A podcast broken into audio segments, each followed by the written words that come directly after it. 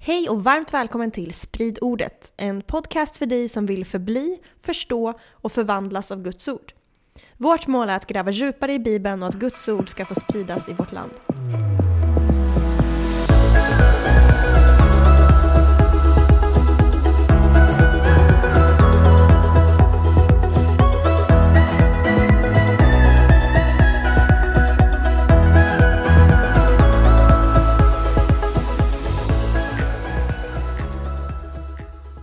Oh yes, let's go! Ett nytt avsnitt. Vi är inne i en serie om Guds rike och just nu är vi inne på det nionde avsnittet som vi kommer prata om tusenårsriket.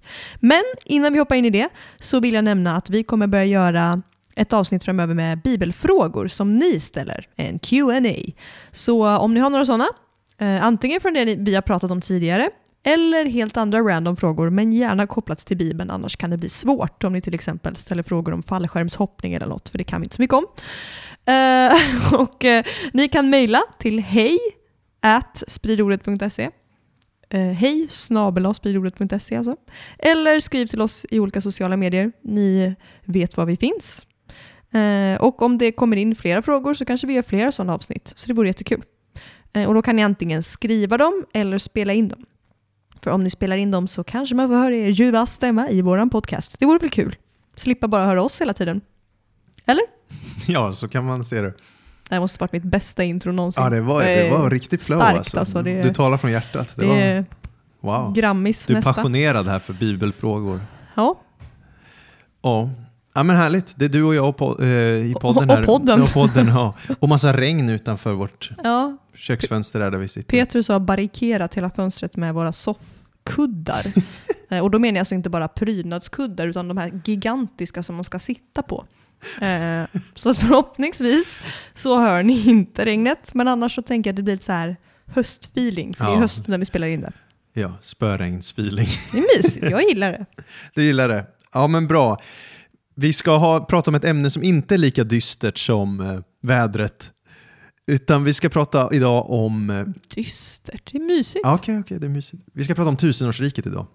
Det är spännande. Jättespännande. Vi, har, vi pratar om Guds rike. Vi, I några avsnitt tidigare har vi pratat om en modell som teologen Vaughan Roberts utvecklade, där han beskriver olika faser av Guds rike i Bibeln. Eller vad man ska säga. Han pratar först om det ursprungliga riket, där i Eden, där Gud och människan lever i harmoni och Adam fungerar som en kung och en präst tillsammans med Eva. Då. Sen kommer det förlorade riket, där syndafallet inträffar och de förlorar då det här landområdet och riket. Sen kommer då det utlovade riket, där Gud igen väljer ett folk som han vill Tada! forma till sitt och de ska vara ett, kungar och präster, de ska vara ett rike. Och det bildar då ett ofullbordat rike med David och Salomo i, som gulderan av det här riket. Där de, eh, Guds folk i Guds land med, med en kung utvald av Gud. Mhm. Men det sker på något sätt ett nytt syndafall kan man säga. Vi pratade om det här i tidigare episoder. Om ni inte minns eller inte har lyssnat så gör det. eh, sen kommer det då, de går in i exil efter massa år av avgudadyrkan i Israel. De hamnar i ja, ett prekärt, prekär, vad säger man, prekärt tillstånd. Eh, Eh, ingen aning. Nej. och då börjar profeterna profetera, ja, men det kommer komma ett kommande rike, det kommer bli fantastiskt igen. Och det har vi också pratat om, och man behöver nästan ha den bakgrunden för att förstå det vi kommer prata om idag. Yes. Sen kommer då det närvarande riket där Jesus kommer, börjar demonstrera riket, uppfylla stora delar av profetierna. Och sen kommer då det förkunnande riket där kyrkan sprider Guds rike på jorden här och nu och det är det vi lever i nu. Och sista fasen av riket är då när riket blir fullbordat, fullkomnat. Riket kommer i sin fullhet på jorden. Oh yeah. Och det är det vi ska prata om nu. För vi kristna, vi har väntat på Jesus i 2000 år snart. Det är ganska mycket. Det är jättemycket. Men vi kommer inte behöva vänta i all oändlighet. Skönt. Jätteskönt. Precis som, Gud upp, eller, precis som alla, Jesus uppfyllde alla de här profetiorna vid sin första ankomst så kommer han uppfylla alla andra profetier en andra gång, när han kom, eller de resterande då när Mm. han kommer. Och han kommer komma med Guds rike till jorden i dess fullhet. Amen. Spännande. Jättespännande. Och kul att vi pratar om det. För även fast det här är någonting som alla kristna borde se fram emot, längta efter, så är min upplevelse i alla fall i de sammanhang jag har varit mycket i Mm. att man pratar inte så mycket om det. Nej, och det är jättespännande du säger det, för att jag precis innan jag ja men det är bara typ igår, förrgår, då läste jag en artikel av, eh, det var en debatt, det är ett debattinlägg i tidningen Dagen. Sjukt kristen. Läser Kristen- Dagen. Dagen är en kristen tidning ja, alltså. Ja, precis. Och då, eh, då var det en man som heter Holger Nilsson som skrev en debattartikel som hette Utbredd tystnad om flera eskatologiska läror. Det här skrev han 13 oktober 2022. Ja. Och då så sa han så här, Och eskatologi är alltså läran om sista tiden. Ja, precis. Så jag ska bara läsa lite vad han sa. Han säger så här. I dagen den 30 september 2022 konstaterades i ett stor, stort uppslagen artikel att det numera råder tystnad i frikyrkorna om Bibelns tusenåriga fridsrike. Och, de, och den här artikeln kanske vi också kan komma tillbaka till, den han refererar till nu. Att Mm. Dagen gjorde först en stor inlägg om att det har tystnat om förkunnelse om tusenårsriket. I kyrkan. Ja, i kyrkan. Och det tycker jag är jättespännande att vi Men då... inte i vårt vardagsrum. Inte i vårt vardagsrum. och som ni får ta del av då. Ja. Vi får tjuvlyssna på vår konversation här. med Yes. Nej, men Holger Nilsson fortsätter då i den här artikeln. Men det är inte bara på detta område det råder tystnad när det gäller de eskatologiska tingen. Det är överlag en allmän nedtoning och utebliven undervisning på detta område.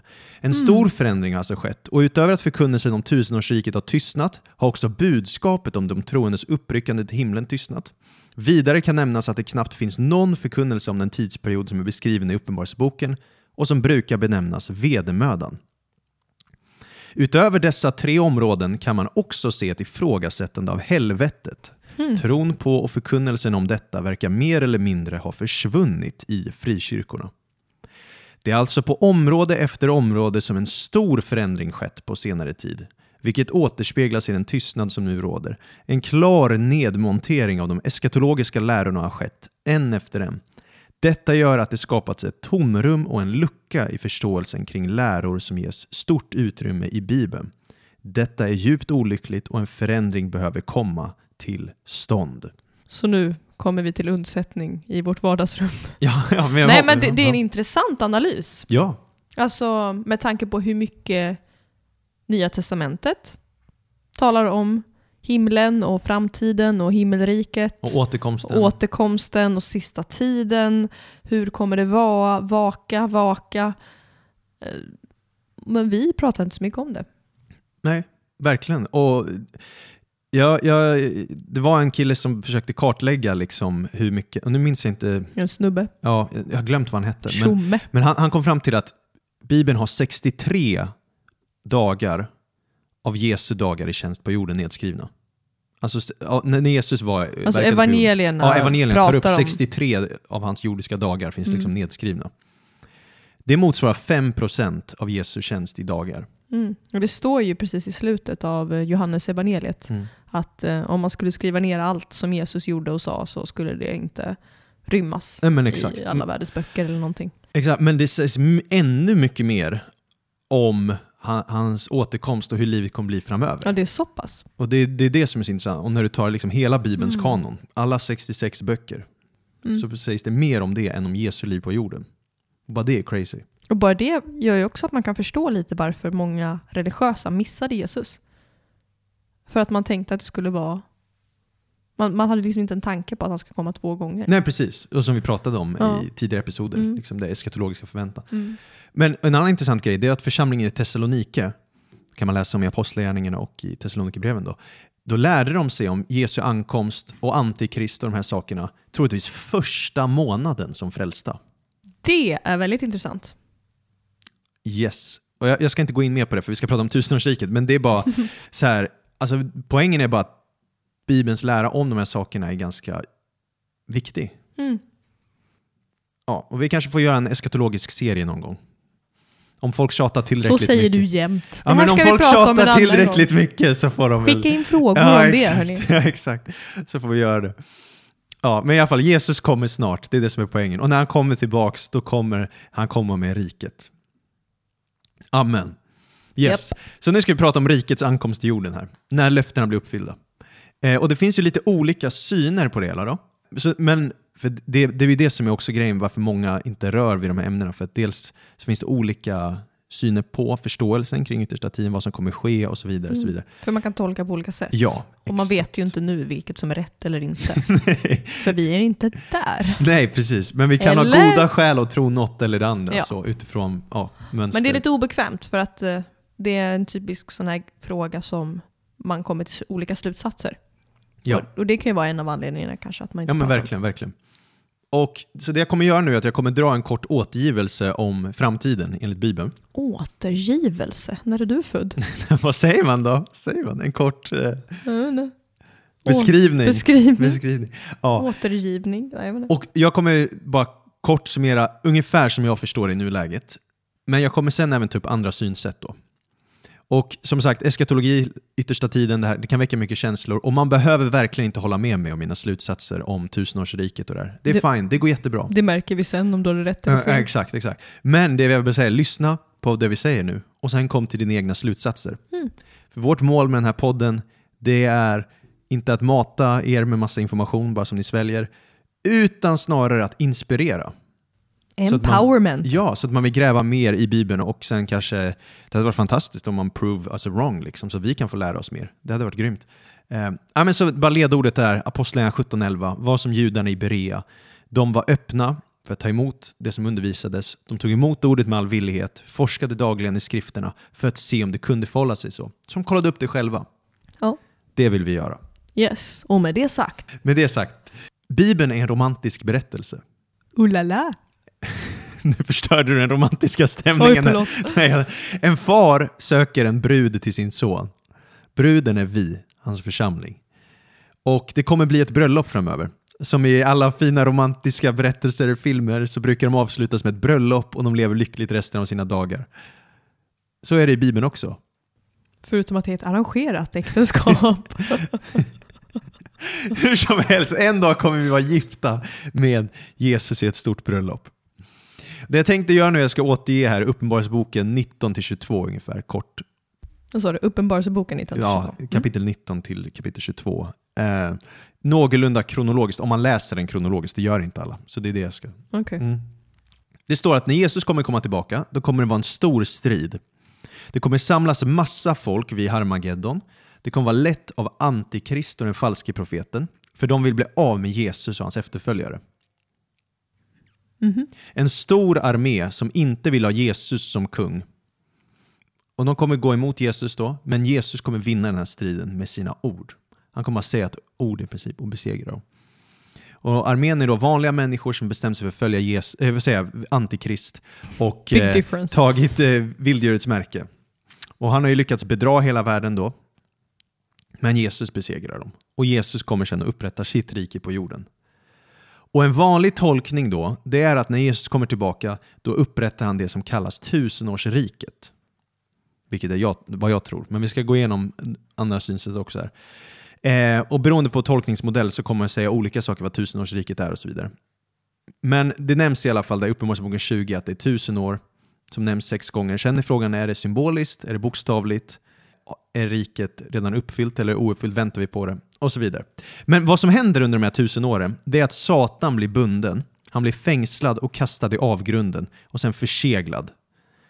Och de heliga kommer regera med Jesus på jorden. De heliga, du och jag typ, de, vi kommer vara regeringen på jorden. Världen kommer få se hur världen kan vara med en bra regering. Med ett bra styre. Jesus kommer regera i Jerusalem. Och eh, det är lite som att Jesus vill, vis, vill inte förgöra världen innan han visar vad den hade kunnat vara men han styr om alla ville följa Guds bud. Och Det finns bibelord i övriga ställen, inte i Uppenbarelseboken, men på andra ställen i Bibeln, som indikerar då att hälsan på jorden kommer då vara mycket bättre. Det kommer vara att den som dör vid 100 års ålder har dött för tidigt. Det kommer vara, livsspannen kommer vara som innan Noas flod i, i Bibelns berättelse. Då. Det verkar som att dödliga människor kommer födas och växa upp också i tusenårsriket. Då. Eh, Men livet kommer mycket tryggare, barn kommer leka på gatorna, gamla på, eh, på gatorna eh, kommer kunna gå där utan rädsla. Det kommer vara fred på jorden, det kommer vara ett fredsrike. Kan vi bara pausa lite? Ja, ja. För att du har slängt ur dig väldigt många fraser här Mm. som kanske är främmande för folk. Du började med en, en stor strid. Var är vi? Var, när är vi? Harmageddon, vad är det? Det lät som det var en plats.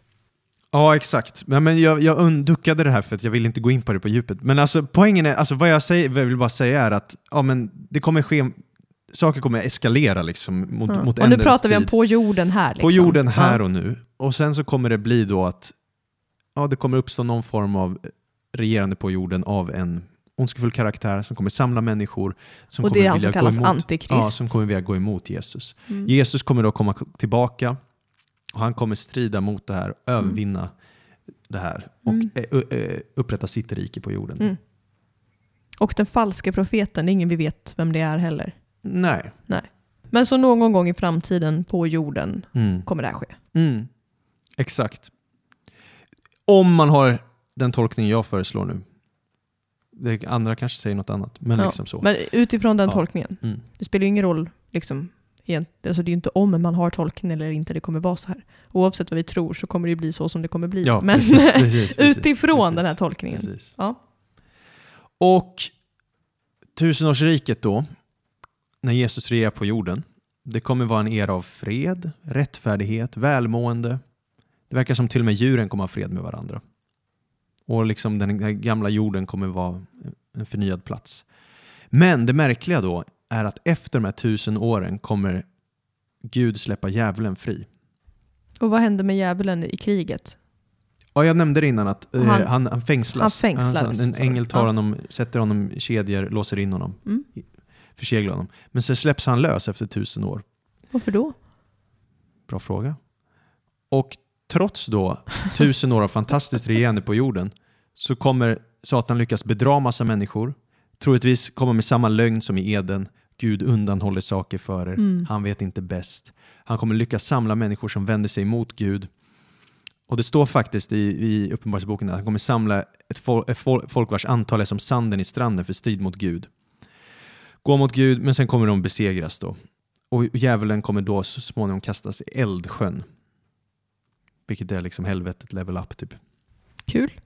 Och efter det sker den slutgiltiga domen. De döda kommer stå inför tronen och dömas efter sina gärningar. Och om man inte har sitt namn skrivet i Livets bok, då kommer man hamna i eldsjön. Och eh, sen Gud skapar en ny värld, nya himlar, en ny jord. Och den nya jorden kommer vara vår destination då. En Mm. stor stad kommer komma från himlen, det himmelska Jerusalem, och Gud kommer bo bland sitt folk. Och där kommer han torka tårarna från alla ögon, döden kommer inte finnas mer, ingen sorg, ingen gråt, ingen plåga. Det som förr var är borta. Och han gör allting nytt. Så det löftet kommer efter hela tusenårsriket. Eller först striden, tusenårsriket och sen Satan släpps lös. Ja, Och sen besegrar han honom, kastar honom i eldsjön. Och då exakt. kommer vi vara här då? Precis, så att det, det här är liksom, vi kommer prata om olika tolkningar, men, men en vanlig förståelse då Mm. av, av det här som kallas en premil, premillennial tolkning, jag kommer gå in på det strax, Mm. så att, men det är att när Jesus återvänder till jorden så återvänder han med sina heliga. Och när Eh, du säger heliga menar du troende? troende ja, precis. Och kommer där och upprättar riket på jorden. Mm. Men parallellt med det, vi liksom som har fått förhärligade kroppar typ med Jesus och allt det där åt, återvänder. För vi har fått uppståndelsekroppar. Mm, alltså folk som har dött tidigare Ja, som, exakt. är, Troende, som kristna. följer Jesus. Ja. Ja. Men det verkar som att det kommer finnas andra människor också på jorden som inte valde att följa Antikrist, som lever kvar. Mm. Förstår du? Eh, Mm. mixen liksom. Och i det så kommer då vi som har troende och följt Jesus styra världen och se till att den mår bra och liksom folk verkar fortfarande föda barn. Och det här är en tolkning då. Det är Mm. vissa, ja, vi kommer komma in på det. Men, och det kommer vara det tusen år, liksom, att folk fö, eh, blomstrar och jorden mår jättebra. Men Mm. sen då efter de tusen åren blir det ett nytt Edens lustgård basically. Mm. Att ormen bedrar människor, de vänder sig mot Gud. Kanske, varför släpps Satan lös? Kanske är det för att det har de här tusen åren av fantastiskt regerande, men ändå folk börjar ifrågasätta Gud. Ja, men är Satan verkligen så ondskefull? Varför Mm. låste du in honom? Mm. V- Vem är du att göra det? Liksom? Mm. Eh, Är dina vägar verkligen bäst? Är det verkligen så smart att styra så som du gör? Är det inte Mm. bättre att vi gör det på vårt eget sätt? Alltså, det kanske är sådana här grejer för att en Mm. sista gång visa att ja, men följ mig. Mm. Det är också ett testimony på något sätt om människans korrupta natur, att om vi får möjlighet att tro en lögn kommer vi göra det. Oj då. Eh, och sen efter det kliver man in på evighetens dag. Och då är, så förståelsen där är då att Är vi... det end of times liksom? Ja, det blir liksom efter tusenårsriket kliver man in i evigheten som är ett Ja. helt annat koncept med det nya Jerusalem, en helt ny jord, helt nya himlar, allting blir helt förnyat. Man Mm. kliver in i någonting nytt. Eh, ja, typ så. Det är Det är lite svårgreppbart jättesvårt. eftersom vi inte ser det här just nu. Det låter ju som någon form av Tolkien fantasyvärld Mm, typ. exakt, exakt. Eh, Men det är också väldigt spännande. Ja. Ja. Ja, men jag tänkte så här, det finns en rolig story till det här också. Mhm. Eh, Jag tänkte att du ska få googla en bild här om du har datorn framför dig. Ja. Sök på Millennium Manor Castle. Manor Castle. Ser du bilder på den? Ja, Vad ser det ut som? ska vi se här. Ett eh, gammalt uh, manor. Alltså ett slott typ. Ja, eller En hur? borg. Lite mer. Ja, vad är det? Vad är det för något? Jo, men det här är en man som hette eh, William Nicholson. Han var helt övertygad om att yttersta tiden var här. Och det här var på 30-talet, 1930-talet.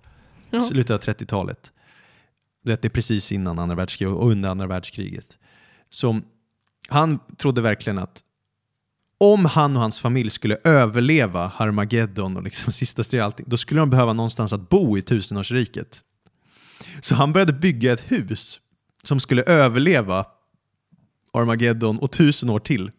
Oj då. Så han började bygga det här slottet typ mellan, I sten för att det är hållbart. mellan liksom, eller? 1938 och 1946 i, i Alcoa i Tennessee. Och han by- byggde det här baserat på liksom arkitektur från romarriket. Och för att det finns mycket från romarriket som har kunnat stå kvar även till idag. Liksom. Oj, oj, oj. Så då började han bygga det stora stenblock, cement. Eh, det, det sägs att över 4000 påsar cement användes.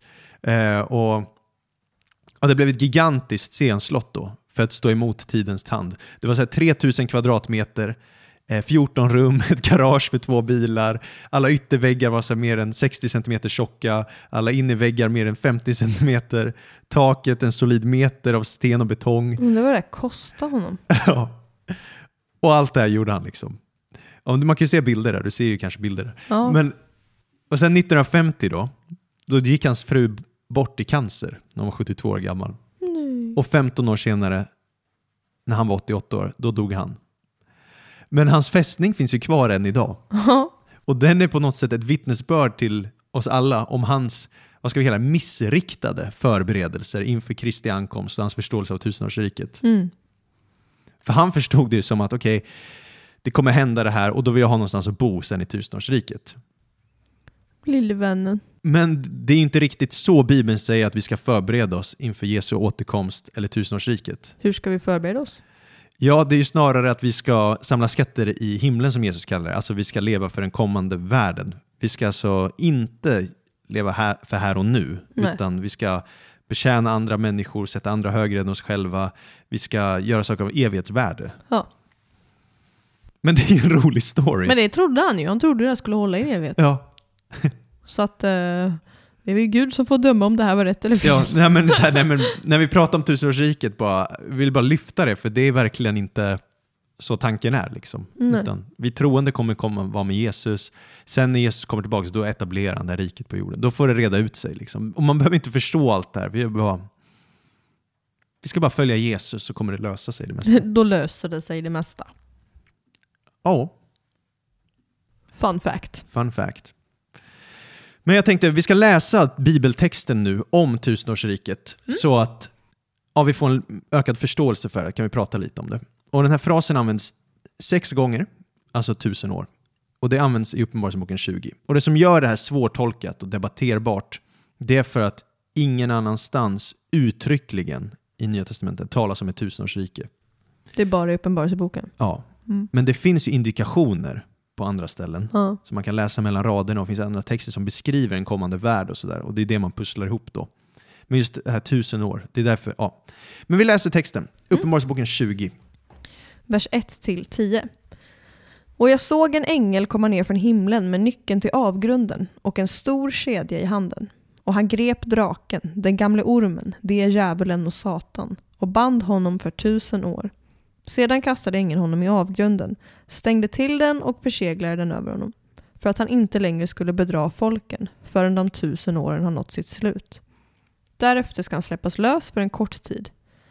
Och jag såg troner, och de som satt på dem fick rätt att döma, och jag såg deras själar som hade halshuggits, därför att de hade vittnat om Jesus och förkunnat Guds ord och inte hade tillbett vilddjuret och dess bild, och inte tagit emot dess märke på pannan eller handen.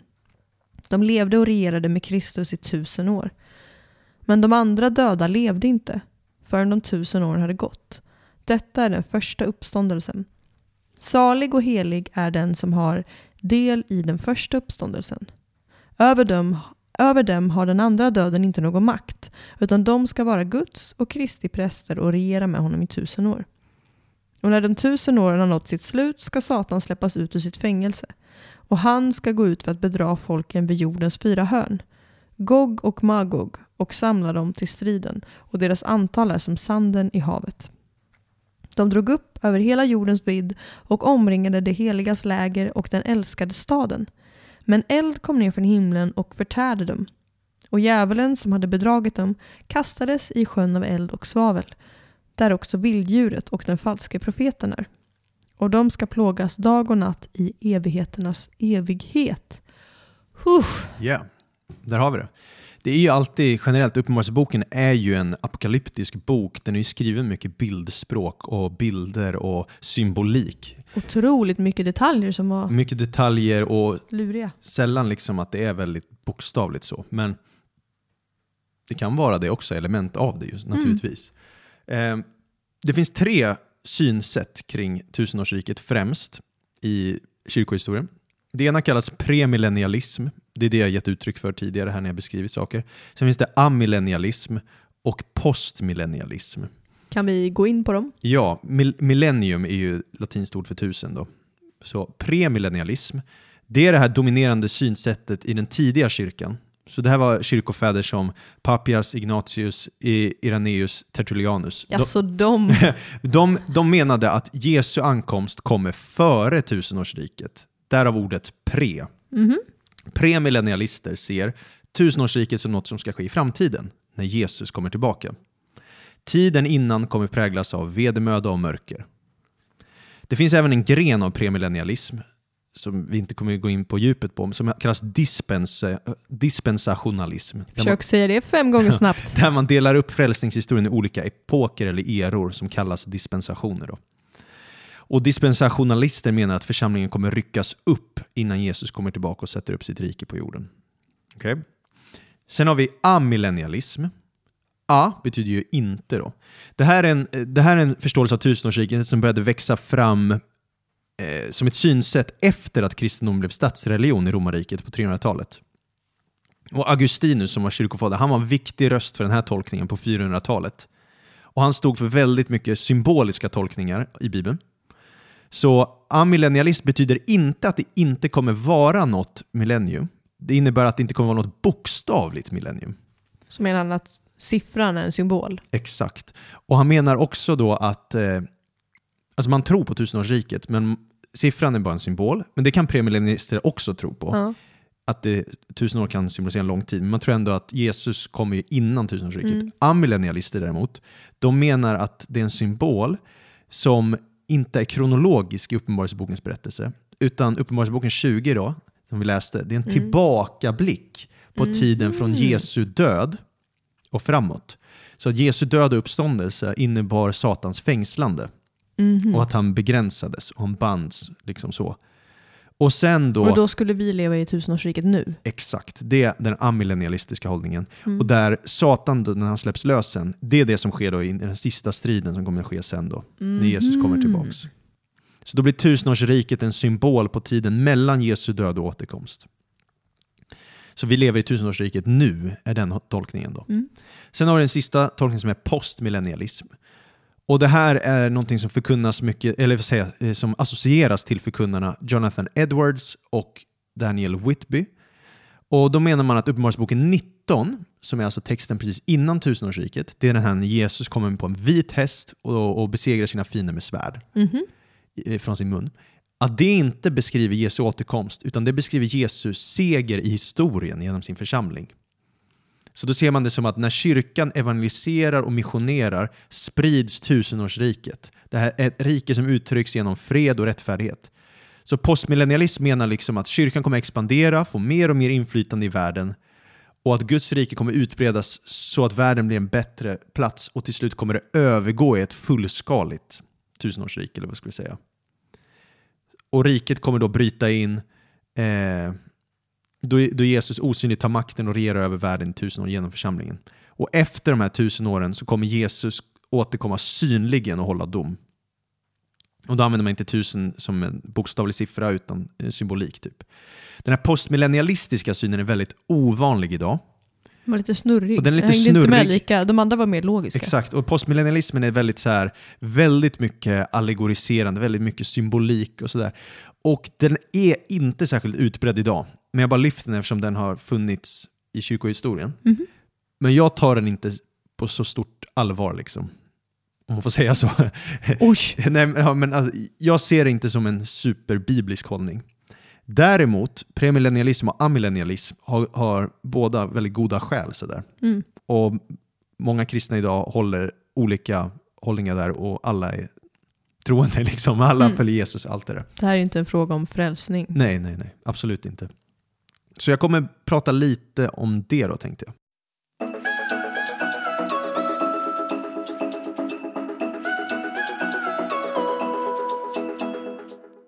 Men eh, utöver det så vill jag bara säga, innan vi ska bara deep-diva där och, och, och jämföra dem lite, eller vi har ju redan gjort det på ett sätt, men det att, jag vill också bara säga att idén om ett tusenårsrike är inte nytt och unikt för Nya Testamentet. Okej. För att det finns samtida och tidigare judiska apokalyptiska skrifter som kanske inte är med i Bibeln, Nej. som Andra Henoksboken eller Barnabasbrevet. Barnabasbrevet är typ en tidig kristen skrift från så här 100-talet. Eh, där man delar in världshistorien i sju symboliska dagar. Och då ses det som att, Guds, att det är Guds 7000-åriga frälsningsplan i världshistorien. Där man har sex dagar av arbete som återföljs av en vilodag. Och sen en åttonde dag med evig fred. Då. Åttonde dagen blir evigheten. Okej. Så dag sju, liksom, sjutusende året. Tusen år och sen kliver du in i evigheten. Samma sätt som att det finns massa idéer, bland de här, eh, dels i Gamla Testamentet, av att eh, Messias kommer träda fram och skapa fred på jorden innan den slutgiltiga domen. Vilket vi läste om, liksom, att han kommer etablera ett rike på jorden. Sen kommer domen efteråt. Mm. Det ser man i kanske Hesekiel 36-48 då, bland annat. Ehm, och det här tanken finns också i andra judiska skrifter, som andra Baruch, fjärde Esra och babyloniska Talmud. Sanhedrin 99a. Ja, de. De läste jag igår. Kul! och, och Uppenbarelseboken eh, beskriver också hur, hur Satan fängslas i tusen år innan han slutgiltigt döms. Vilket är något man ser också typ i Jesaja 24. Där det talar om Herrens dag som kommer vara en dag då de onda himmelska makterna fängslas för en dom som senare ska komma.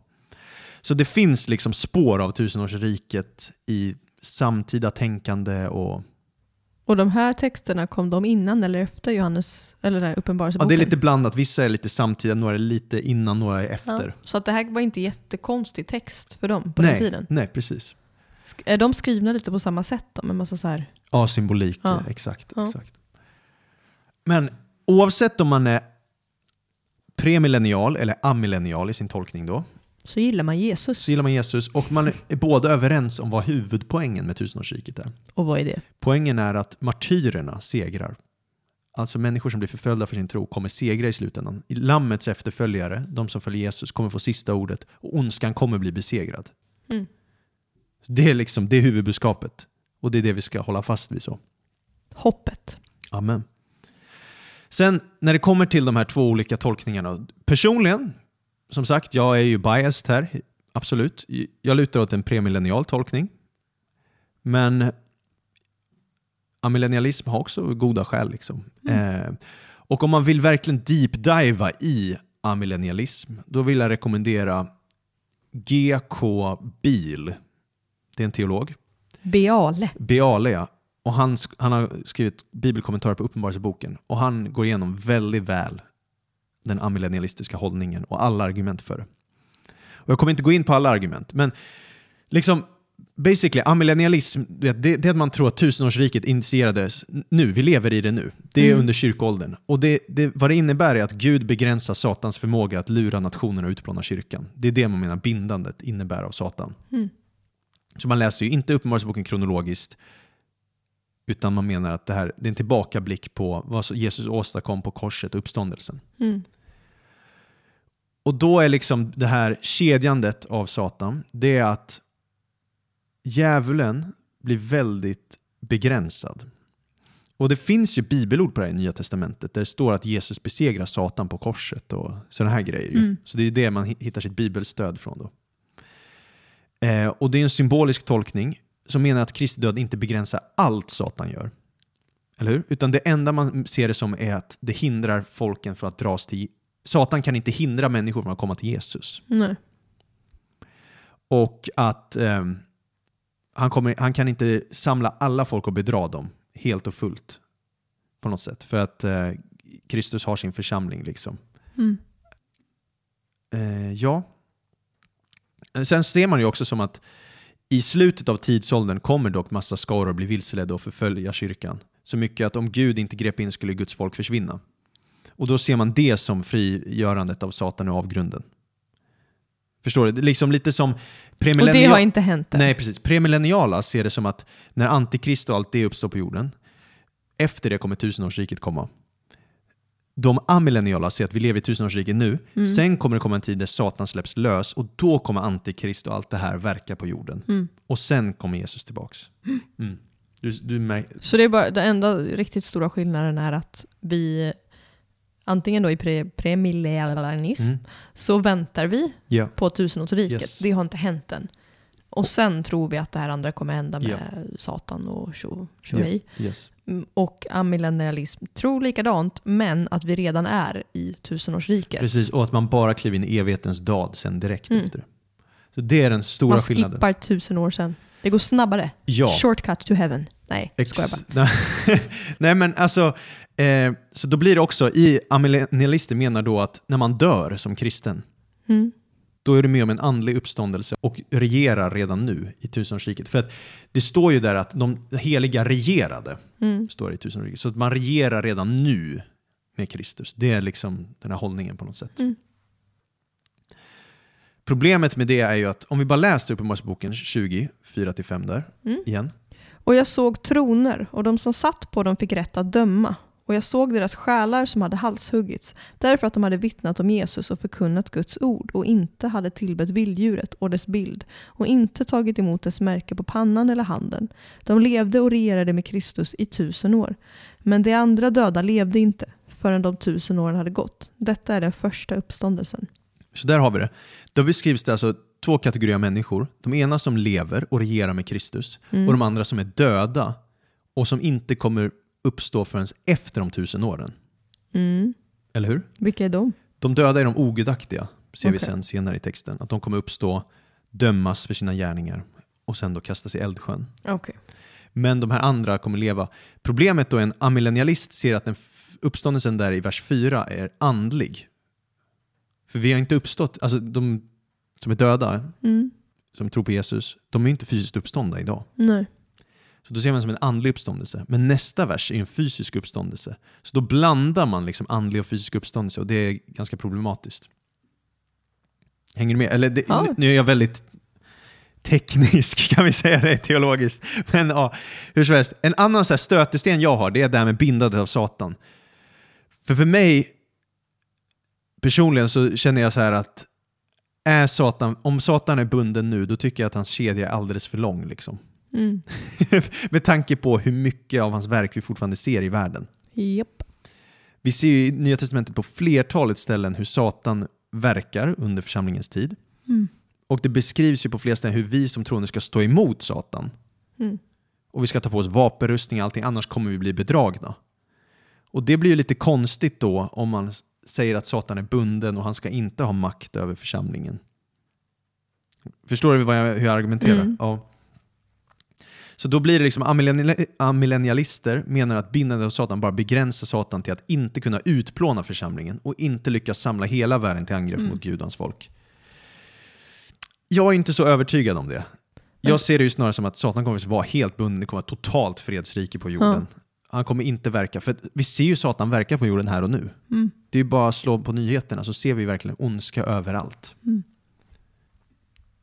Men, det att, står ju också... Ja, eller säg, men ja. att man tänker då som amillennialism, Mm. list. att eh, om Satan inte hade varit bunden nu då hade det liksom varit ett ja, hell on earth typ. ja, precis. Då hade, inte 100%. försam, då hade församlingen inte kunnat existera. Då hade det varit besegrad. Sauron. Ja, men precis. Problemet här är ju liksom att om man läser Uppenbarelseboken 23, då står det att ängeln kastar Satan i avgrunden. Han stänger till den, förseglar den över honom för att han inte längre skulle bedra folken. Och det tycker du att han gör nu? Ja, absolut. Jag tycker han verkligen bedrar folken. Om jag tittar nu på all deception och lögner och bedrägeri som finns i vår värld. Det står inte att han inte längre skulle bedra de heliga, det står att han bedrar folken. Mm. Och det gör han ju. Och därför tycker jag det är väldigt problematiskt den hållningen. Tänk Och- vad kul om vi får in så här tittarfrågor och grejer och sen så om ett år så har du bytt. Då tänker du ah, ah, millennialism. Ja men visst, det, ja, alltså, det är jättespännande. Man får ju vara öppen.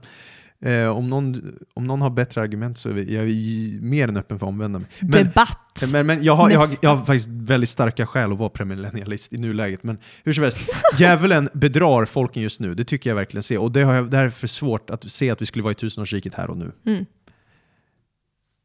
Och sen också, du vet, om man kollar på andra judiska apokalyptiska skrifter, så Henoksboken och andra grejer, som beskriver bindandet och kastandet av onda varelser in i avgrunden, då begränsas de onda andarna fullständigt i de storiesen. Mm. Vilket borde vara samma sak i Uppenbarelseboken 20. Det, Mm. stå, alltså det, det beskrivs verkligen så här brutalt. Det står att han kedjas, han ska inte längre bedra folken, han förseglas, man stänger till avgrunden, förseglar den. Han sitter fast i avgrunden, han har liksom ingen makt överhuvudtaget. Mm. Så där, jag, har, jag har väldigt svårt att se det, det amillennialistiska där. Mm. Medan eh, en premillennialist då, då ser det mer som att ja, han, han kommer... Satan verkar än idag. Och det, det tycker ju en amillennialist också. Men alltså Satan har ju makt att bedra folken. Han, han liksom hindrar Guds verk på jorden på ett sätt.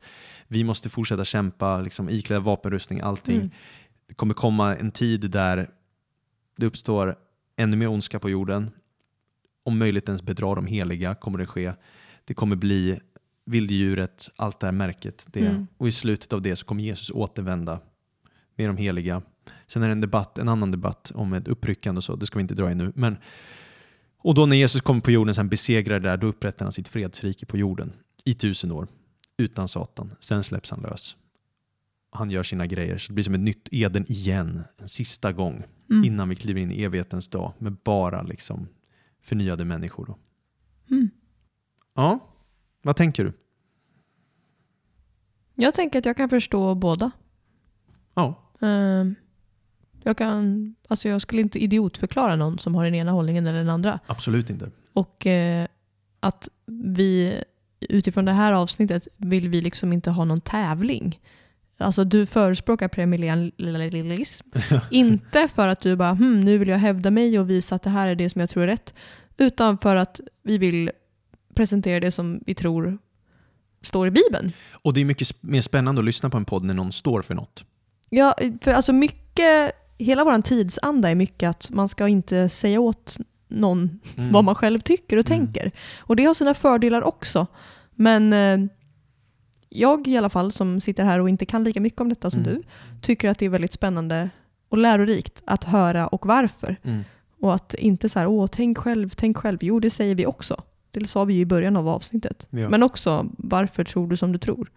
Ja, och jag har ju inte dragit alla skäl ens. Liksom, men.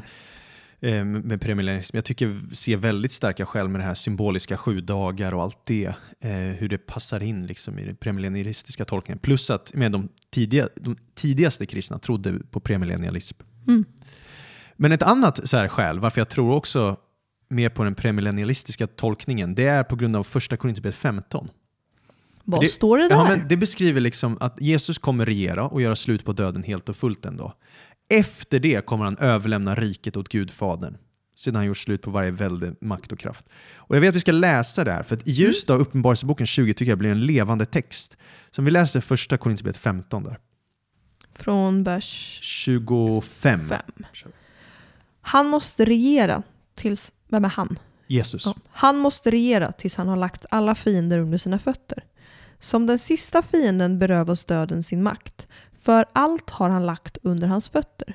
Men när det sägs att allt är lagt under honom gäller det självklart inte Gud som har lagt allt under Kristus. Och när allt, och när allt blivit lagt under honom Då ska sonen själv underordna sig den som har lagt allt under honom, så att Gud blir allt i alla. Oj, den var lite svår. Det är svår text där. Vad det handlar om, det börjar med att så här, Jesus kom, måste regera tills han har lagt alla fiender under sina fötter. Det är det första Paulus säger. Att det kommer komma, Mm. att Jesus kommer regera tills alla fiender ligger under hans fötter. Det står på andra ställen i Bibeln, i Hebreerbrevet till exempel, ännu ser vi inte allt lagt under Jesu fötter. Så vi, vi, ser inte, vi ser inte allt lagt under Nej. Jesu fötter. Men man kan ju säga på ett sätt att det är fullbordat för Jesus vann på Golgata och allt det där. Men Mm. vi ser ännu inte allt lagt under hans fötter. Nej. Och sen står det i vers 26 att sista fienden som ska besegras av Jesus är att döden ska besegras helt och fullt. Just det, döden berövas Och på ett sätt så va- be- besegrar han ju döden i sin uppståndelse. Mm. Men död finns ju fortfarande. Mm. När utplånas döden i Uppenbarelseboken? Men det är ju efter tusenårsriket. Mm. För då står det att tusen år av regerande kommer Jesus regera tillsammans med de heliga. Satan släpps lös, det blir uppror, allt det där. Efter det kommer döden dödas. För det som händer sen är det står att efter den här stora domen som sker, där de som har varit död, döda i otroende och, och dött kommer Mm. uppstå, dömas för sina gärningar. Och sen står det att döden och helvetet kommer kastas i eldsjön.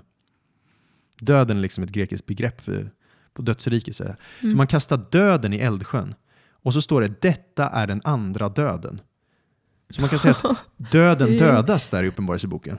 Och det sker ju då i slutet. Och då, om man läser första Korinthierbrevet 15 låter det som att Jesus regerar tills allt är under hans fötter. Och sista fienden av alltihop Mm. är döden. Och då kan man tänka att Jesus ska regera i tusen år och Precis. sen sker dödens död. Ja, och då har han lagt allt under sina fötter. Och efter det kommer han överlämna det till Fadern då, som vi läste där. Mm. För att underordna sig Fadern så att Gud blir allt i alla. Så den sista handlingen av Kristi liksom, tusenårsrike och allting, efter han besegrat döden och allting, det är att överlämna det till Fadern. Vilket blir då evighetens dag. Och då kommer ju Fadern och Lammet regera tillsammans. Mm. Och på ett sätt kan man ju säga att Fadern regerar ju redan i tusenårsriket. Så naturligtvis för att Fadern och Sonen är ju ett. Mm. Men förstår du Ja. bilden ändå? Ja. Och det är en av grejerna jag tycker är intressant. Och den här tankegången snappar jag upp av en artikel som heter eh, “Must Satan be released? Indeed he must” Toward a biblical understanding of Revelation 20, verse 3 av Gregory H. Harris. Eh, så om man vill läsa på det så hitta Gregory Harris verk där, “Must Satan be released”. Alltså, jag älskar dig. Det är så typiskt dig att läsa en artikel som heter så. Den var jätteintressant. Och han har ju starkt argument där. Jag hade Ja. aldrig sett det tidigare. Jag har alltid undrat det här första Korinthierbrevet 15. Överlämnar till Gud, Fadern, Vad betyder döden det ens? besegras. Ja. Men i ljuset av Uppenbarelseboken 20 blir det väldigt så här levande. Mm. Ja, Jag är så tacksam för dig och andra. alla nördar. alla, ja, alla som undervisar för det här. Det är ju aldrig liksom när jag sitter och läser i, vad var det ens vi var? Första Korinthierbrevet. 15 ja. ja. Ja, bara oh la la la, ja men det här, det kopplar jag till Uppenbarelseboken 20, wee. Ja. Tack den här Gregory H. Harris, whatever name, bla bla bla. ja. Ja. Och jag, jag tänkte också att det finns ett annat argument för premillennialism. Det här med Guds sju dagar och det här 7000-åriga frälsningsplanen eller sådär vi kan säga. Det betyder inte att man tror att jorden är 7000 år gammal, jag vill bara vara tydlig med det. Eller? Utan, nej, de flesta tror inte, tror, inte det idag. Vad tror du? Jag tror inte jorden är 7000 år gammal. Tänk om den är det? Ja, Okej, du- förlåt. nej, sluta. nej, men i alla fall. Eh, men det där är också en spännande tankegång som jag... Vi kanske ska göra en till episod och utveckla den tanken så folk får se den, det profetiska tanken. Liksom. Återigen, Bibeln är väldigt så profetisk. Ibland är ju inte saker exakt bokstavliga utan det är med ett profetiskt mönster Mm. och så här, som förmedlar ett budskap. kanske ska göra en sån episod. Jag tror folk gillar eskatologi, att vi pratar om det, vågar prata om det. Det är ju Mm. kontroversiellt liksom. Men jag tänkte bara som avslutning på den här episoden, Ja, prata om premillennialism och amillennialism i Sverige. ja. För att, alltså hur man har sett på det i Sverige. ja, exakt. För I början pratade jag om den här debattartikeln av Holger Nilsson i Mm. tidningen Dagen. Och han refererade till en annan artikel Som refererar till en annan. och, som hette Dokument Tusenårsriket som försvann oj, vad hemskt av. Jonas Dagsson. Och det är en jätteintressant artikel. Där försöker den här Jonas reda ut vad som hände i svensk frikyrklighet och varför. Ja. Och man får ju läsa artikeln själv. Liksom. Men, men är det en gammal artikel eller Nej, jätteny. ny? Den är han, ny. han skrev Okej. den nu i höstas. Mm.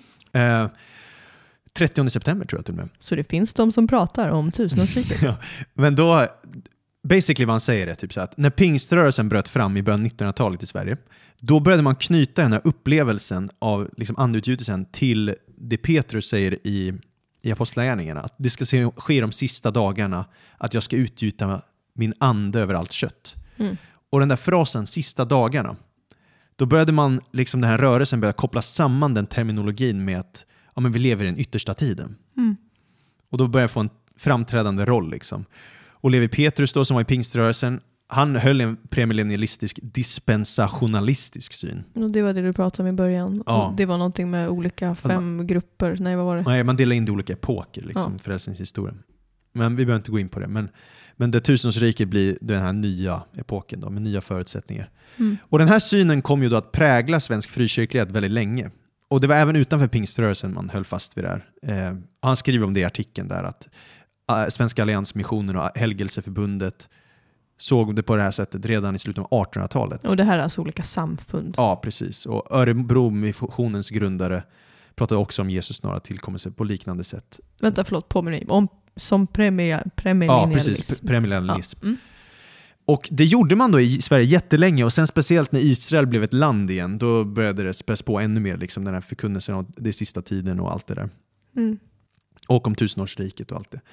Men då i den här artikeln menar de, hävdar de i alla fall, att det började ske ett paradigmskifte då i Sverige i slutet av 80-talet och framåt. Speciellt då... Så ganska nyligen. Ja, och där är fokuset ju, när de skriver i dagen, tidningen Dagen, då är det ju mer ur, ur pingströrelsen. De tar inte upp trosrörelsen så mycket och alla de här samfunden vi Mm. För beskriver. dagen är, tillhör pingst. Jag vet inte, jag, jag är osäker. Gör den inte det? Ja, men den har gjort det i alla fall. Den Ja. grundades av Levi Petrus i alla Ja. fall, mm, tror jag. Anyway. Ja, i alla fall. Men det är mer fokus där. Och då började man ändra sin teologi lite och började lyssna på andra röster och amillennialism började komma in mer i samtalet. Och det här leder ju då till att om du, vet, du hade den här kanske akuta känslan väldigt länge av att Jesus kommer snart. Du hade, du hade alla kriser, du hade sexdagarskriget i, i Israel, du hade oljekrisen, du hade massa så här och till slut kom det till en punkt där du, orden kanske inte räckte till för att beskriva vargen kommer-fenomenet. Liksom. Mm. Förstår? Ja, så, och då blev det en eskatologisk tystnad, menar då den här eh, rektorn eh, Ulrik Josefsson i artikeln. Man får läsa artikeln själv om man vill gå in på det. Och det började då göra att man omvärderade tolkningar i Uppenbarelseboken. Och då började man då börja tolka Uppenbarelseboken mer symboliskt och eh, generellt eh, kring tusenårsriket blev väldigt symboliskt då. Och eh, att det inte handlade om framtiden utan nuet. Och man började Mm. lägga väldigt mycket betoning på nuet. För att det redan var... Det hade varit så mycket betoning på det kommande riket. Ja. Och det här blir ju jätteintressant för att knyta an till det vi pratade om förra avsnittet Jenny. Mhm. För då har vi ju det här med nu men inte ännu teologiska mindsetet. Ja. Och där är det, man kan se nästan som att det blir ett skifte från inte ännu till att börja överbetona nu. Mm. Just det, vi pratade om att eh, ja, hamna i de olika dikena. Ja, Mm. exakt. Och då blev det liksom ett skifte där så att på pastorsutbildningarna började man lära ut amillennialism. Så jag tror att absolut de flesta pastorer idag som gått en pastorsutbildning I Sverige. i Sverige sedan 90-talet. Det är min gissning utifrån läsning av tidningen Om Dagen du är pastor bara. och lyssnar så får du gärna höra av dig. Ja, exakt. Det kanske Så inte kan vi stämmer. göra statistik. Men, ja, men verkligen, verkligen. Så det verkar som att man lär ut amillennialism då väldigt mycket. Sådär. Och det är där den har spridit sig mer. Och det är kanske därför också det tystnat lite förkunnelsen om det, för man vill betona här och nu mer än det kommande. Mm. Men jag, jag vet inte, jag tror kanske också en reflektion är väl att vi är rädda att prata om det vi inte helt förstår. Det kanske också finns en viss stolthet. Att man är rädd att bli kallad extremist. Ja. Man är ju också, vi lever ju också i något samtalsklimat av att eh, om du provtänker högt så blir du sen mördad typ. ja, Alltså, du är det du tänker typ. Du är Ja, det du tror just nu. Eller ja, att om du talar högt om någonting som är mot vad andra tycker, då, då ska du exkluderas. ja, men exakt. Exakt så. Så snälla exkludera inte oss nu om du är amillennialist. Men liksom den grejen av att... Ah, jag vet inte. Det är väl... Eh, att prata om Jesu återkomst, det, det är som att man har lämnat över det till, eh, till de... Eh, Galna. De galna ja. ja, på något sätt. Man associerar till konspirationsteorier och allt det där. Men, men det är ju en verklighet i Bibeln. Jesus kommer tillbaks, titta efter tidstecken, Mm. var alert, var vaken, förbered dig för det här. Mm. Hur känns det att bli labeled galen nu då? Om det är för Jesus skull så tar jag det med glädje. Come on. Ja, men så. Jag hoppas här att vår konversation här har varit givande kring tusenårsriket. Det har det varit för mig i alla fall. Jag har lärt mig asmycket.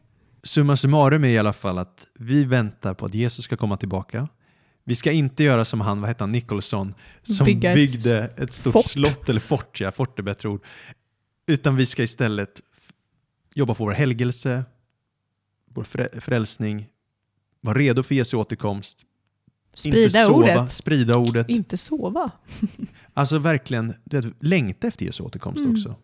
Bibeln säger att de som längtar och älskar hans återkomst kommer få en krona i den kommande världen. Mm. Och det kanske är också en anledning till varför det har tystnat. För att man har predikat det utifrån skräck.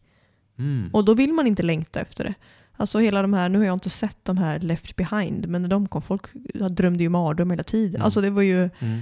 nu har jag inte själv läst eller sett det, men, ehm, Nej men precis. så jag kan inte gå in på vad de säger. Nej, men nej, nej, jag, jag men det- minns i alla fall att ja. folk pratade så mycket om att man var så rädd. Man var rädd, ja. ja. Bli lämnad kvar. Många som är, ja, Som, och, och, naturligtvis så finns det ju ett element av fruktan i förkunnelsen av Jesu återkomst som vi ser i Bibeln också. gudsfruktan. Absolut. Men det är också bara, om vi har perspektivet att vi är Jesu brud. Mm. Vi är hans liksom Hans fantastiska jungfru, eller vad ska vi säga, som han ska gifta sig med. Mm. Om vi bara längtar Alltså efter församlingen. den. Eh, församlingen, ja. Det är inte Petrus själv han pratar om. Du är Knutbyskadad eller? ja, det är jag. Ja, men då, vi bara längtar efter Jesu, alltså att jag ska få se min framtida, Alltså Gud är på vår Make, sida, ja. bara där. Alltså hoppet i att Jesus kommer tillbaks och det är inte för att han inte gillar dig utan det är för att han gillar dig. ja. Och sen så kommer allt uppfyllas som vi pratade om i, om de här eh, profetierna i ur Guds rike. Mm. Som Daniel såg att ett rike ska överta hela jorden, allt det där. Så det kommer bli fantastisk tillvaro i slutändan. Grymt. Ja, Härligt. Tack att ni har lyssnat och eh, jag vill bara påminna igen om att skicka in frågor. Nu kommer vi väl säkert bara få massa frågor om sista tiden bara för det. Men det kan vara vad som helst så länge det är kopplat till Jesus och Bibeln. Eh, och då mejlar ni hej snabbelaspriordet.se eller hör av er till oss på sociala medier. ja. och eh, ratea gärna, skriv så fina recensioner på Apple Podcast eller något annat. Skriv ärliga recensioner. Ja, amen, amen. Ja, vi blir så glada bara. Yes, Ja. take care. Fortsätt studera Bibeln. Amen.